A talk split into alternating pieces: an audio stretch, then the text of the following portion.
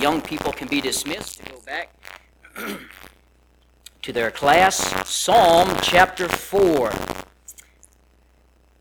This is the time of the year that uh, I, any, I don't know if I'm different or maybe maybe you are like me, do much thinking, um, much uh, reflecting, uh, because of the new year, the turn of the year, and all that. It's the beginning of a new year, so it's time to be optimistic and it's a time to be eager about what uh, is coming, and I, that's the way I always look at a new year. But then in the past weeks, I've also, uh, as the old year winds down, uh, I think it's wise to reflect uh, what we've learned, what uh, we could have done different, what we can do better. Both personally and professionally, I've always thought that it was important to have goals, vision casting, and, and putting forth a direction when you set a goal, you don't plan to fail. Obviously, the whole point of a goal is so that you can succeed. It's a whole purpose to do better, to impact more people, uh, and so forth.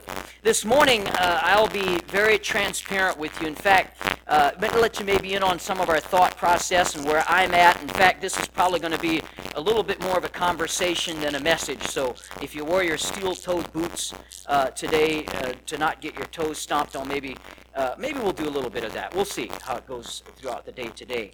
I want to uh, uh, pray, start out with prayer, and then we'll read a verse in a few minutes here. Father, I pray that you'd help me today. Lord, you know how I have uh, thought and prayed and agonized over this very sermon, and, and uh, you know how much I love you, how much I love this church and these folks, and I just pray that you'd help us uh, to have a common goal going forward in this year. Lord, I pray that you'd help us to strive to do better always for you. We pray in Jesus' name.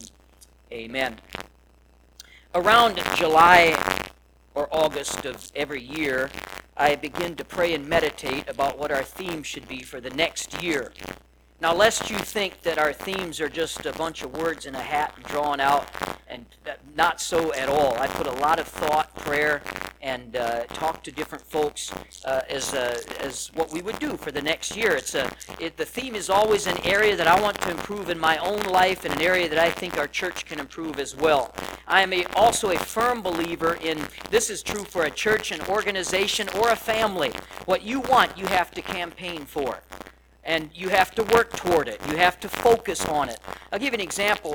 in 2016, uh, we were looking toward uh, building an addition, and I'm so grateful that that happened. We're able to enjoy that every week. But there's little that terrifies a pastor or a church more than a building project. Uh, building projects are, in fact, I remember looking back during that time, I remember the excitement and the uh, enthusiasm that we had, and I, I, was looking so forward to uh, the time that we would be able to build. I would tell other pastors at, at meetings, and I remember I was uh, specifically at one pastor's meeting, and I told one uh, older pastor uh, about our plans and what we were wanting to do, and with a very serious face, he puts his hand on my shoulder, and he says, I'm so sorry. I'll be praying for you. And I, I thought it was good news I was sharing, you know. What, what are we getting ourselves into here? Uh, there's a reason for the apprehension. 20% or one out of five pastors quit after a building project. Uh, many church battles are fought during a building project. My mind was heavy with those facts as I uh, thought and prayed about the theme that year. And uh, I believe the Lord impressed on my heart then uh, the theme of 2017 was laborers together. We talked about it, we prayed for it, we studied it in the Bible, uh, we went through different series, and uh, because of that, I believe in and the Lord blessing us. God was very good to us that year. We came through that entire project. We had no fights, no one left, no one got mad, and, and uh, everything worked out great, and the Lord really blessed us with that addition. 2018 uh, was continued. Uh, we were going to continue the work, not rest on the laurels of a, a big accomplishment, but continue the work and now uh, work to fill up uh, that new area that we had and uh, keep on going. This brings us to the fall of 2018. What will God have us focus on in the year 2019? There was a verse in the Bible that I could not escape. I just couldn't get away from it. Uh, the Lord had it so heavy on my heart. First Chronicles 4:10 And Jabez called on the God of Israel, saying, Oh, that thou wouldest bless me indeed and enlarge my coast, and that thy hand might be with me, that thou wouldest keep me from evil, would not grieve me. And so, uh, couldn't I believe the Lord has given us that, and uh, that was the desire for for my life that my coast would be enlarged. It was the desire for our church as well. Now, I do not like when my waistline expands, but I like when my impact expands. Amen? And so I wanted that for me, and personally, I wanted that for our church. So here we were. We were packing the place out most every Sunday. Uh, we had a second bus route that was running weekly. We were in talks of already expanding again for the second time in a three year period.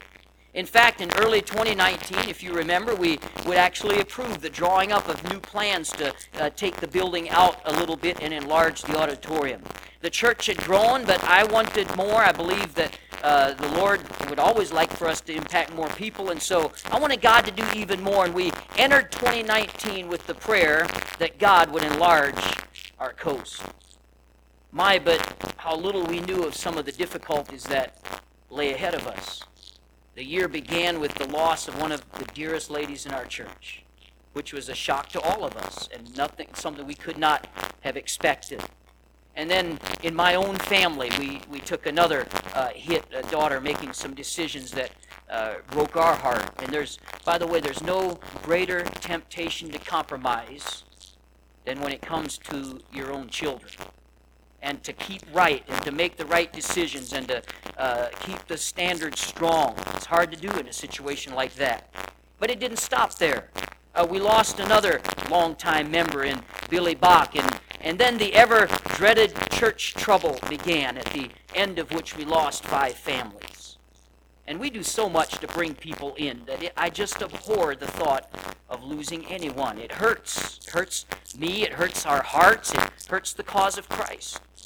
I remember one day uh, I was just struggling with this and thinking on it and, and uh, just really distressed. Uh, I remember it was one day I was on my knees in here. Just by the way, that's a great place to go when you're uh, distressed or brokenhearted. Get on your knees and you'll find out God will often do a work in your heart. But I was just asking Lord, what is going on? What what uh, what can I learn from this? We were on track. Everything's going great. The uh, people were being added. The church had a spirit of excitement in it, and now this.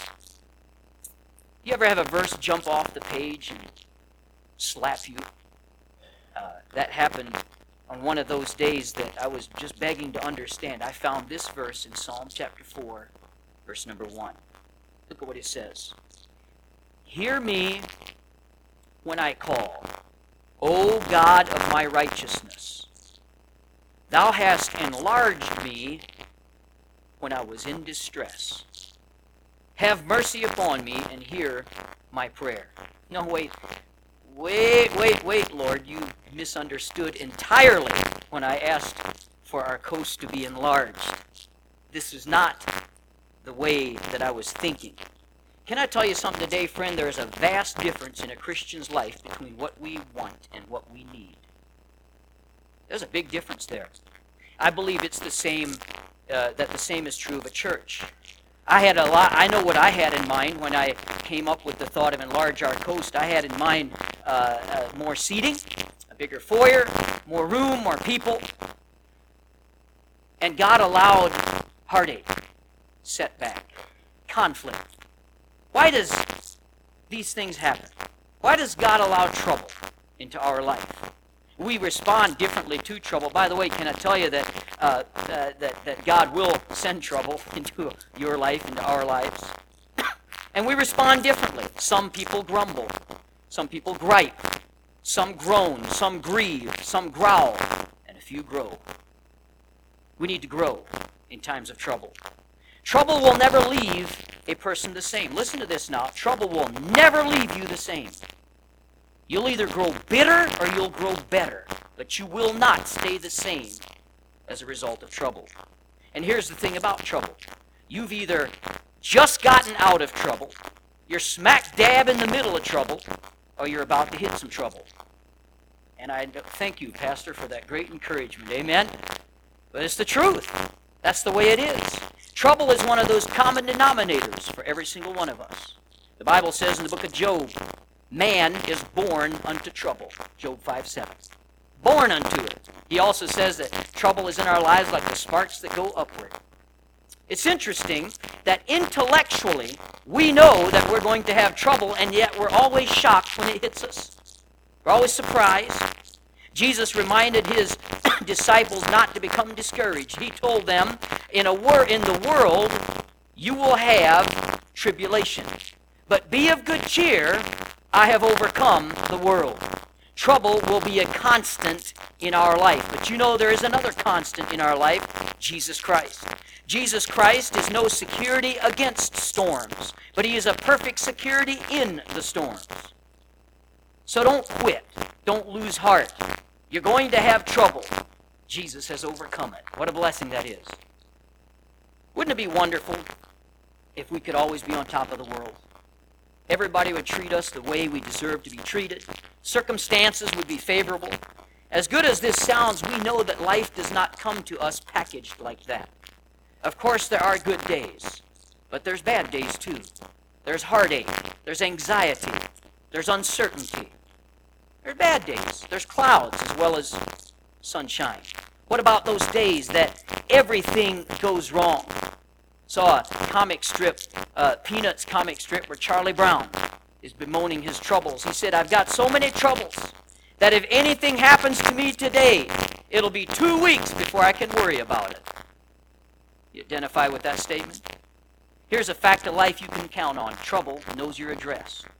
And it will come into your house uninvited, pull up in your driveway, park its car, walk through your door without knocking, and plop down on your couch and just make itself at home. Trouble will find you wherever you're at. As a Christian, we do a great injustice to others that when we tell them that becoming a Christian will make us exempt from troubles. When Job said a man that is born to trouble, he's referring to all mankind. Although none of us have immunity from trouble, we have great encouragement in it. The Bible says in Psalm 50, 15, Call unto me in the day of trouble, and I will deliver thee. What a blessing. Psalm 46, 1, God is our refuge and strength, a very present help in trouble. How then should we respond to trouble? A couple of principles I want to give you uh, before we get into uh, more of the theme. But uh, principle number one determine the reason for the trouble. Until we know the reason for our trouble, uh, we cannot respond to it appropriately and it will defeat us.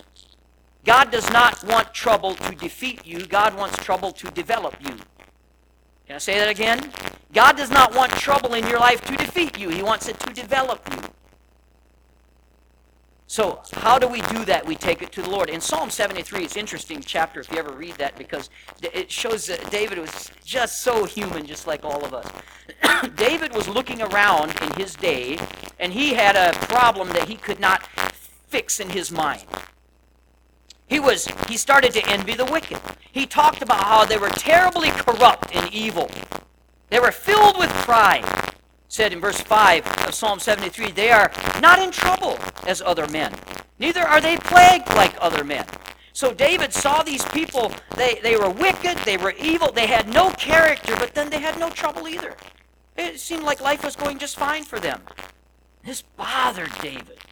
He couldn't handle it, he couldn't come to terms with it. He goes on to say that while he looked and saw all their success, he was, in his words, plagued all day. He had problems. And I'm trying to live right. I'm trying to serve God. I'm trying to do the right thing. And I got all these problems. And here I am looking around and I see the wicked and I see the corrupt. And they don't seem to have any trouble at all. And this bothered David. You ever been there? You ever felt like that before? What did he do? In fact, verse 16, he says, When I thought to know this, it was too painful for me. He just could not stand the thought of that. So what did he do? Verse 17, until I went to the sanctuary of God, then understood I therein. He took it to God. You better take your troubles to God. It'll help you with your daily walk. It'll help you gain an understanding. There's three types of difficulties that come into our life. There's trouble or difficulties we bring on to ourselves. There's trouble or difficulty brought on to us by someone else. And there's trouble and difficulty that God allows into our life. Now, they're differently dealt with. Trouble that we bring in ourselves is usually the hardest to bear because of our own ignorance and stubbornness. The trouble that others cause us, that would be the hardest to handle uh, because others initiate it. Uh, the trouble that God allows to come on us, that's often hardest to understand because we don't realize what God's purpose is in all that He does at the time, often. Jonah is a good example of somebody that had trouble because he brought it on himself. Uh, David is a good example of uh, he had all kinds of trouble brought on by other people. Joseph is a good example of someone who had all kinds of trouble that God allowed in his life. And each one of them dealt with them correctly. God allows those troubles, and when He does, you can mark it down that He's either walking through the fire with you or He's on the waves close by. But Jesus Christ gets you through your troubles. Every difficulty that God allows in your life, at the same time, He's working out a solution. Number two, determine your response. If you don't respond appropriately to trouble, it will defeat you. Here's the thing about trouble trouble is temporary, but your response can be permanent it can set you on the wrong direction. We need to respond to trouble correctly. Great spiritual success is reaped from seeds sown in adversity. We cannot always control what happens to us, but you can always choose how you will respond to it. Respond correctly. Number three, determine the resources available in the midst of trouble. Did you know that as Christians, we have great resources available to us in trouble? First of all, we have the presence of God. I'll never leave you nor forsake you, Jesus said. Numbers chapter 1, verse 7, the Lord is good, or Nahum 1 7, the Lord is a good stronghold in the day of trouble. He knoweth them that trust in him. Then we have the not only the presence of God, but the promise of God. Romans chapter 8, verse 28, the Bible tells us we know that all things work together for good to them that love God and to those that are called according to his purpose. We have that promise to us, for whom he did foreknow, he did predestinate to be conformed to the image of his Son. He might be the firstborn among many brethren. Like the potter to the clay, God shapes and molds our lives, and guess how he does it? With trouble and difficulty and trial. How much do you learn when the times are good? Not much. It's like when I work out at the gym. I mean, if I got a little plastic air-filled weight, I'm doing this, it doesn't do anything for me. You add a lot of difficulty, resistance to it, it'll help me grow stronger. You see, it's very simple. It's the same way in life. By the way, don't get bitter about the hardships in your life. Those hardships made you what you are. and they'll continue to do so. Number three, we have the presence of God, the promise of God, also prayer to God. God moves in response to prayer. James 5:16, the effectual, fervent prayer of a righteous man availeth much. In times of storm, the prayer closet is often the very safest place that you can be. Henry J. Kaiser said problems are only opportunities in work clothes. And we've had some opportunities in 2019. We've had some troubles. We've seen heartache. And then we've seen God bind up a wounded heart with new love. We've seen young people walk away. And we've seen other young people be drawn closer to the Lord and to their families.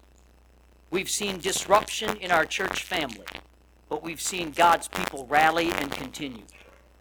We sought increased numbers. I believe we found spiritual growth. We pursued a bigger building, and I believe we found bigger hearts. We don't always get what we go after. But sometimes God, in response to the desire that we have, does a work in a different way. I think it's a wonderful thing. Uh, as I, that's it's helped me to just settle that in my heart as I look at the fact that you're not always enlarged just by good things coming your way. Sometimes you're enlarged in distress. The psalmist said enlarged me in distress. I'm encouraging you today, if you don't get what you want, maybe, just maybe, God's giving you what you need. I'm confident that in 2019, God did that. This brings us to 2020. What will our focus be this year? You see the banners. Found faithful found faithful. The text verse for our theme this year is found in 1 Corinthians chapter 4 verse 2. The Bible says, "Moreover, it is required in stewards that a man be found faithful." Paul had reminded the Corinthians that they served a faithful God. In 1 9, uh, he said, God is faithful, Uh, he also said that God can be depended on in any trial. In 10:13, he said, "There had no temptation taken you, such as is common to man, but God is faithful, who will not suffer you to be tempted above what you're able." He encouraged them that their labor would not go unrewarded. In 15:58, he said, "Therefore, my beloved brethren, be steadfast, unmovable, always abounding in the work of the Lord, for as much as ye know that your labor is not in vain in the Lord." Why? God is faithful. Now we come to 4 chapter 4 verse 1. He said every believer is a minister of Christ, a steward of the mysteries of God. Then in verse 2 he gives us the requirement of that steward. The requirement of a steward is faithfulness. Now you're not required to be brilliant, but faithful. You are not required to be intelligent, but faithful. You're not required to be eloquent, but faithful. You're not required to be well educated, but faithful. You're not required to be beautiful or handsome. You're called to be faithful. Moreover, it is required in stewards that a man be found faithful. I'm glad you don't have to be handsome, or Noah would have a, real problem to deal with back there. Uh, the great thing about faithfulness and by the way, that's the will of God for our life faithfulness. The great thing about faithfulness is that it is attainable. It is absolutely attainable to every one of us. All of us can be faithful. My challenge to you in the coming weeks and throughout this year is faithfulness. Found faithful. The goals in the new year, much is made of New Year resolutions. How many, of you don't have to raise your hand, how many of you have made New Year's resolutions so far this year? The new year feels like a fresh start. Uh, you can turn over a new page. You can get rid of some bad habits. You can forge some good habits in your life. But of course, by the end of January, what happens? We usually start to abandon those new resolutions. We settle back into old patterns. One person said that a New Year's resolution is a to do list for the first week of January. Ever felt like that before? I like the ideas of, of, of setting goals. A goal is the object of a person's ambition a goal has more of their eye on a, on a person or a desired end, an aim, or a desired result. Psalm 16:8 I have set the Lord always before me because he is at my right hand I shall not be moved. I love goals. I like setting goals. I like being around goal-oriented people. We ought to set a goal that commands your thoughts and your desires and your hopes.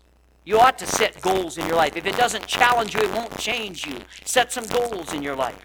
It, we ought to be practical in our goals. And I have shared this before, but I, I think it's a great time of the year to do it. We ought to have SMART goals, S M A R T. We ought to have goals that are, first of all, specific. Set a, uh, be clear when you're setting your goal. Don't leave room for guessing. It's great to say, I'm going to be kinder this year. That's really vague. Set a specific goal. A specific goal would be to give pastor a weekly check. That's how you could be kinder. You know what I'm saying? Specific goals. That wasn't in my notes. Uh, the Lord, the Holy Spirit gave me that. So, uh, but don't leave room for guessing. A goal properly set is halfway reached. All right, set a specific goal. Number two, measurable. Set a goal that you can achieve in steps. SMA, attainable. Set a goal that's attainable but not easy. Keep your goals out of reach but not out of sight. Michelangelo said, The greater danger is not that our aim is too high and we miss it, but that our aim is too low and we reach it. Challenge yourself. Set a goal that's just a little bit out of reach, but not out of sight. And then R, relevant. Create a goal with importance and meaning in your life. The effort needs to be worth it. and then T, time bound. Time bound. Commit to a deadline. Open ended goals tend to be forgotten. I'll give you an example. I'm going to read my Bible through one day. You probably won't do that very soon. You need to set a time limit on it. You cannot change your destination overnight, friend, but you can change your direction overnight. Set a goal in your life. Have some plans that you will do better for the Lord this year. Now, I always do this every first Sunday of the year. We're going to look at our 2019 goals and just revisit them and see what the Lord did. Uh, number one, we had seven. Number one was unity. We cannot go forward if there are factions of agenda driven people. Again, we saw this challenged in 2019, but I also believe that uh, we saw some of those areas improve as well. Add on to the auditorium. That hasn't happened yet. Number three, host a pastors' conference in April. We had a great pastors' conference in April. Had over 100 people here, many people encouraged. Uh, I still hear about that. Even last night, got a call from a pastor who was uh, talking about uh, the a- conference we had in April, and I have again this year as well. Uh, number four, have an increased pulpit supply ministry. Uh, Pastor Forsberg and John both uh, preach all over. Pa- uh, John's preaching in Clark today. Pastor Forsberg will preach in Canton in a couple of Sundays, and, and that's a great way that our church has been a blessing to smaller churches in the area, and that was one of the goals that we had. Uh, John, uh, number five, see Pastor Forsberg's ministry expand. You know, when I think about the Forsbergs here, it's a real blessing to have Mrs. Forsberg in our church, isn't it? Amen. We'll move on to the next one. I'm kidding. I believe that Pastor Forsberg is a great benefit to us here at Bible Baptist. Amen? He's an encouragement, he's a help, and he does so much behind the scenes. Uh, I, number six was souls. We don't want to put a number on souls, and we didn't last year, but uh, we should have a passion for souls. I don't ever want that to disappear. And praise the Lord, we had people saved and we had people baptized all throughout the year. And then specifically, number seven was our theme that the Lord would enlarge our coast, and we've already discussed that some this morning. Now, at the end of the year, the, the end of last year, did not look how I expected it to when we set the theme. Amen, Brother Wes? Didn't look the way that we expected it to look. But God did a lot of things. And God knows best, doesn't He? And so we just submit ourselves to Him. I have high hopes that the Lord will continue to grow us this year. I have no idea what the end of 2020 will look like. But my 2020 vision is that we would be found faithful, that we would be more faithful, uh, I want to give you these goals very quickly, and we'll close this morning. 2020 goals number one, that we would be found faithful. Listen, it's always easier to preach on doing than being. But I'm making that change a little bit this year. I tell you honestly, it's easier for me to beat myself on doing than being as well. It's, it's easier for us to do a checklist of things we do than actually make sure that our heart is right with God. But the theme this year highlights that change in focus. I want to be more faithful. I want to be more faithful reading my Bible, loving my wife and my children. I want to be more faithful in prayer, witnessing to everyone that I meet. I want to step up my game, and I hope you do too. Let's be more faithful. Number two, increased attendance for secondary services. And when I say secondary, I'm not ranking them by any means in importance. I'm talking about Sunday night, Wednesday night.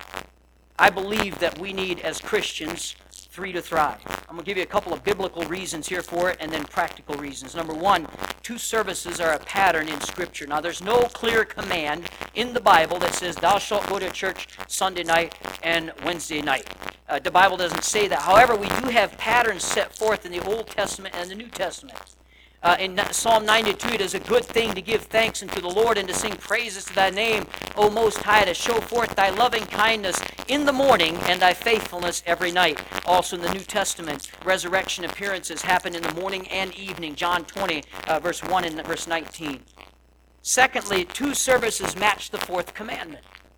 Remember the Sabbath day to keep it holy. Now, with the change from the Old Covenant to the New Covenant, the Sabbath day has been replaced by Sunday, the Lord's day. But I believe that the principle remains for us to see. According to Genesis chapter 1, a day has both a morning and an evening. I still think that it's the Lord's day, not the Lord's morning. Amen? I think that that principle applies to us here. Uh, number three, two services are sensible. As we look back over history, we find Sunday morning and Sunday evening worship to be the norm in most churches. In the last uh, few decades, that has been disappearing. Now, I have a question for you that is somewhat rhetorical. Do you think that less church has helped the moral for, uh, fiber of our society or hurt? has our society gotten better or worse? And while there was less church. Let me ask you another question. Do you think more church or less church would help with the degradation of our culture? Let me ask you another question. Would you think that more church or less church would help you in your Christian life? What will make you a better husband? What will make you a better wife, a better parent?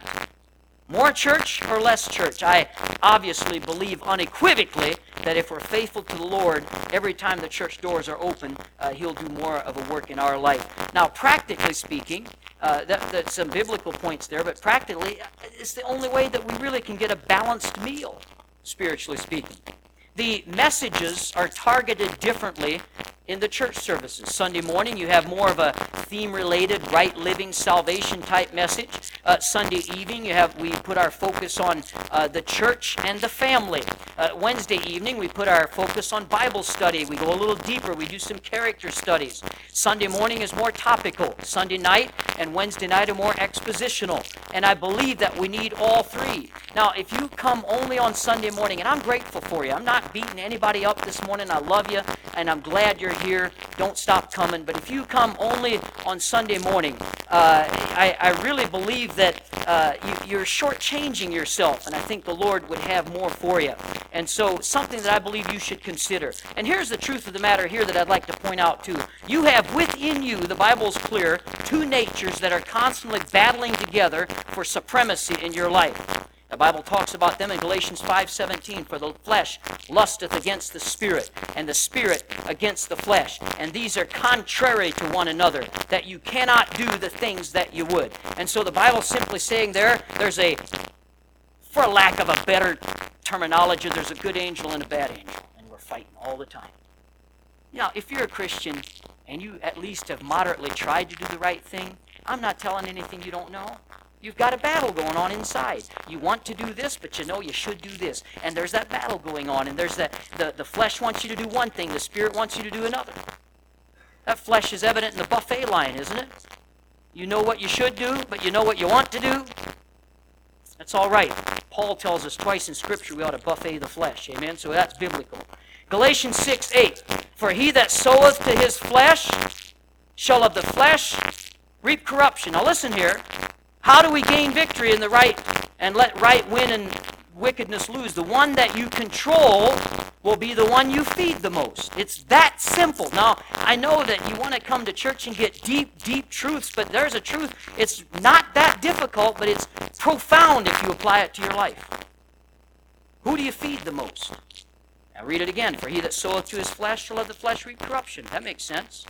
He that soweth to the Spirit shall of the Spirit reap life everlasting.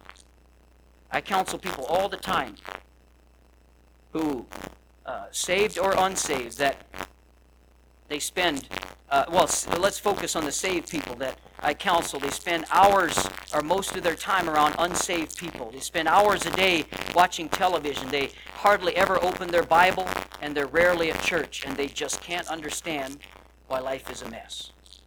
Who you feed is who's going to win in that great battle between good and right, uh, right and wrong in your life. It's really simple. The flesh warreth against the spirit. The spirit warreth against the flesh. Both are looking for supremacy. Who's going to win?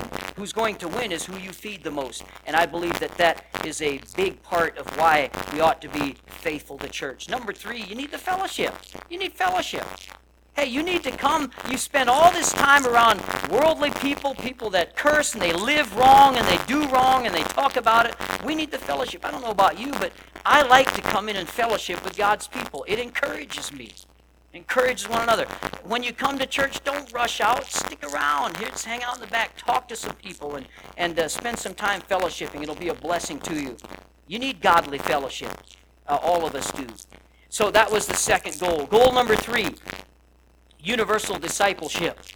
Over the course of the past few years, we've had uh, now we've finally gotten to the point to where every person in any sort of leadership position uh, has went through or is going through discipleship.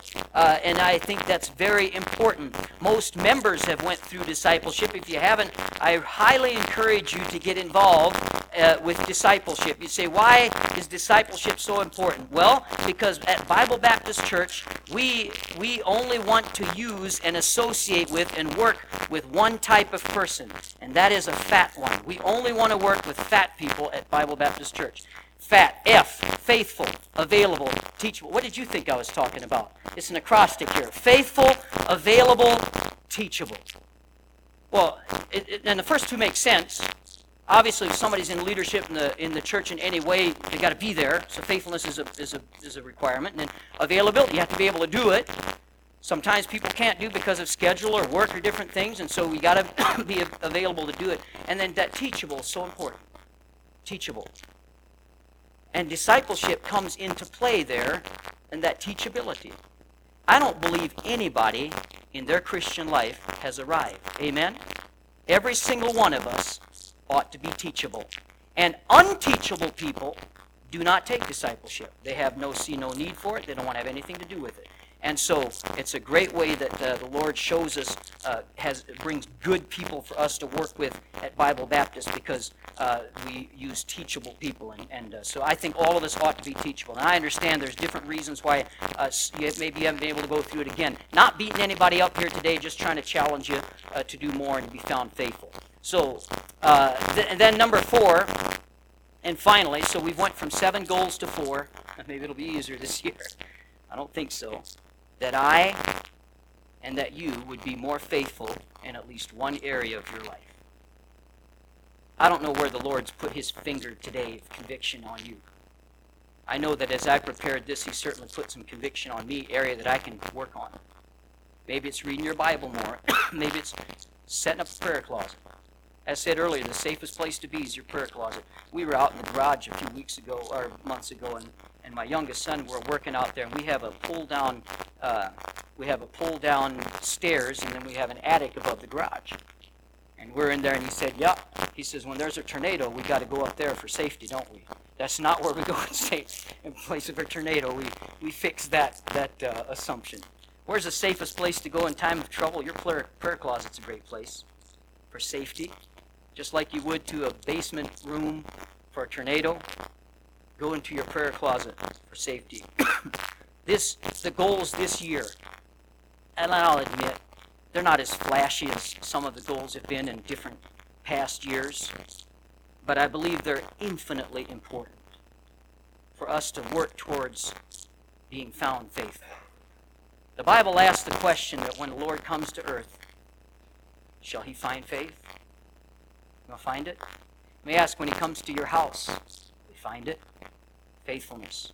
In the coming weeks, and in, we're going to talk much in different areas in which we can be faithful, areas that we can improve. I'd like to just ask you today will you today commit along with me to be found faithful? That when the Lord looks at our church, that he sees a group of people who are found faithful. Found faithful. That's our 2020 vision. Would you bow along with me as we